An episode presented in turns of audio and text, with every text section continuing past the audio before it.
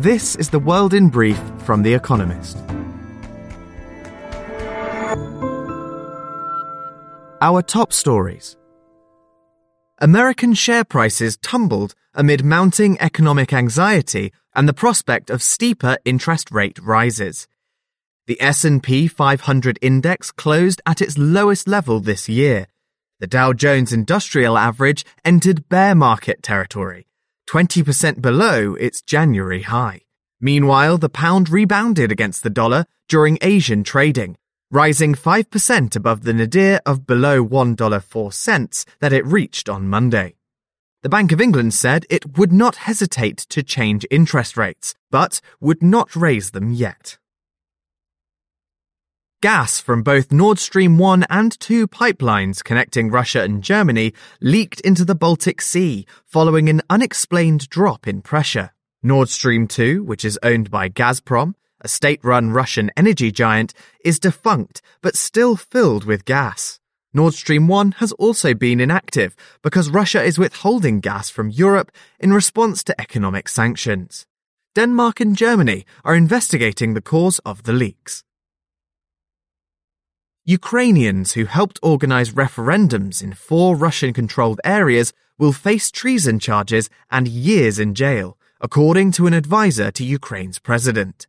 This does not include Ukrainians coerced into voting to join Russia. The polls will close on Tuesday. Vladimir Putin, Russia's president, is expected to announce the results, inevitably in his favor, on September 30th.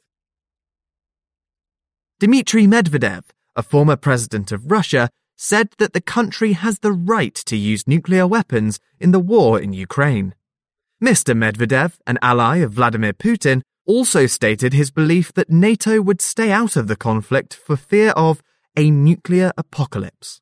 Meanwhile, heavy fighting was reported along the front separating Ukrainian and Russian troops. The World Bank slashed its growth forecast for China in 2022, in part because of the country's zero COVID policy and property crisis. The bank expects the world's second biggest economy to grow at an annual rate of 2.8%, a little over half of its previous forecast of 5%. Growth in the East Asia and Pacific regions was also revised down to 3.2%. Kamala Harris, America's vice president, will visit the demilitarized zone separating the two Koreas on Thursday. The visit will highlight America's ironclad commitment towards South Korea's security, according to an American official. The announcement comes days after North Korea fired a ballistic missile off its east coast, the latest in a series of tests this year. NASA's DART probe successfully smashed into an asteroid 6.8 million miles away in a test of the American Space Agency's ability to defend Earth by deflecting incoming projectiles. It will be a few weeks before scientists know for sure if the experiment worked, but Lori Glaze, NASA's planetary science director, called it a new era of humankind. Fact of the day 970 million the number of people around the world affected by 12 mental health conditions. The total could well be an underestimate. And correction. In Thursday's edition of Espresso, we described how in 1917 the Bolsheviks toppled the Russian monarchy. In fact, the Bolsheviks toppled the provisional government, which had replaced the monarchy after an earlier revolution the same year. And now, here's a deeper look at the day ahead. Japan's controversial state funeral. Last week, world leaders gathered in London to mourn the death of Queen Elizabeth II. On Tuesday, many of them will flock to the other side of the world to attend the state funeral in Tokyo of Abe Shinzo, a former Japanese prime minister who was assassinated in July. Japan's current Prime Minister, Kishida Fumio, hopes the event will boost the country's presence on the global stage. But the plan has been hugely unpopular among Japanese thanks to Abe's controversial legacy, which includes downplaying the nation's wartime atrocities and the cost, estimated at about 1.66 billion yen or $11.8 million. A poll in mid September by Nikkei, a media giant, found that only 33% of the public favored holding the funeral. It also revealed that the approval rating for Mr. Kishida's government had plunged from 57% in August to 43%. Protests are expected across the country. Rumors abound that such opposition could push the government into holding a snap election this autumn. Conversely, once the funeral is over and the Japanese have witnessed global dignitaries paying tribute to Abe, that opposition might fade. Russia's nuclear blackmail. Western officials have grown increasingly concerned about the risk that Russia, facing severe setbacks on the battlefield, might resort to the use of nuclear weapons in Ukraine. Russia will annex large parts of occupied Ukraine through sham referendums, perhaps as early as Tuesday. President Vladimir Putin has argued that Ukrainian attacks on these territories would thus constitute attacks on Russian soil and has hinted at nuclear retaliation to protect the country's, quote, territorial integrity. How seriously should these threats be taken? Volodymyr Zelensky, Ukraine's president, has said he doesn't think Mr. Putin is bluffing.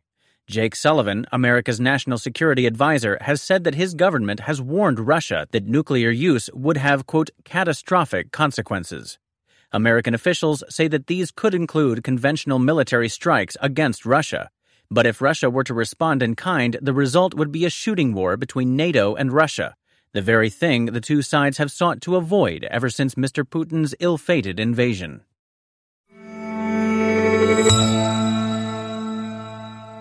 The reinvention of BlackBerry. BlackBerry, the Canadian manufacturer of a once iconic messaging accessory used by business people with dexterous thumbs, has suffered more than a decade of ignominious decline. Its reluctance to replace the device's fiddly buttons with touchscreens and its failure to embrace apps saw BlackBerry cede the smartphone market to Apple and Android.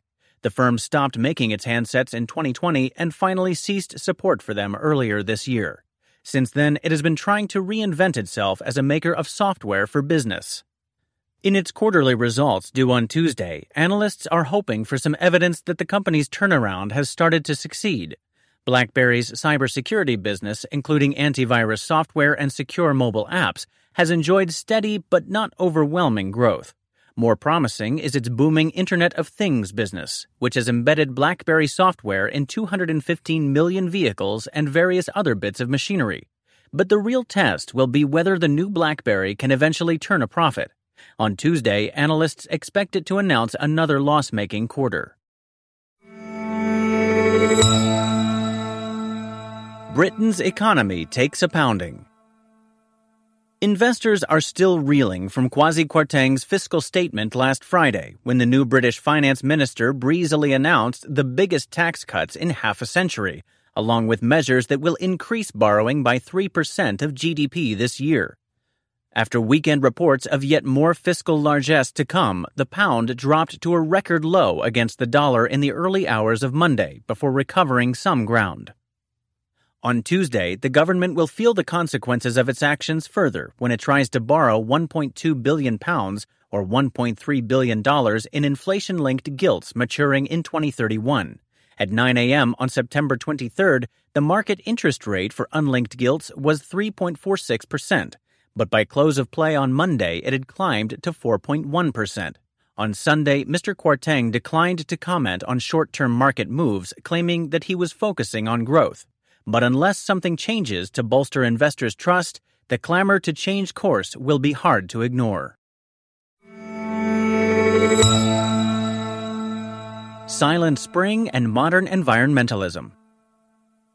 60 years ago on Tuesday, Rachel Carson's book Silent Spring was published. Combining rigorous scientific analysis with lyrical prose, Carson, an aquatic biologist at America's Department of Fisheries, detailed the extensive damage DDT and other such insecticides wreaked on ecosystems.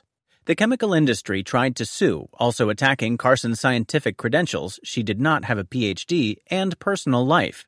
Undeterred, President John F. Kennedy ordered his scientific advisory committee to investigate.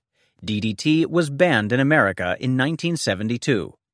Influential figures from Al Gore, a former American vice president, to Rex Weyler, a co founder of Greenpeace International, credit Carson, who died in 1964, with inspiring their environmental campaigning. Sir David Attenborough, a British naturalist, describes Silent Spring as the book which, after On the Origin of Species, has most profoundly shaped the scientific world. Carson's legacy further endures in environmental literature, influencing writers such as Robert Macfarlane, in Margaret Atwood's novel, The Year of the Flood, the feast day of St. Rachel Carson is celebrated. Though not a saint, Carson was certainly a herald. Daily Quiz Our baristas will serve you a new question each day this week. On Friday, your challenge is to give us all five answers and, as important, tell us the connecting theme. Email your responses and include mention of your home city and country by 1700 hours BST on Friday to quizespresso at economist.com. We'll pick randomly from those with the right answers and crown one winner per continent on Saturday. Tuesday. What was the name of the American aid plan to Europe after the Second World War?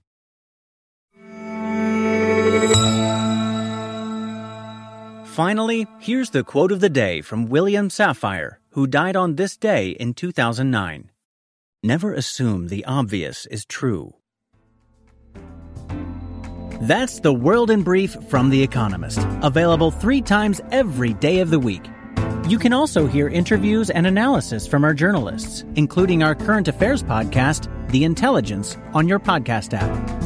And subscribers to The Economist have access to each week's full edition in audio just download the Economist app to start listening.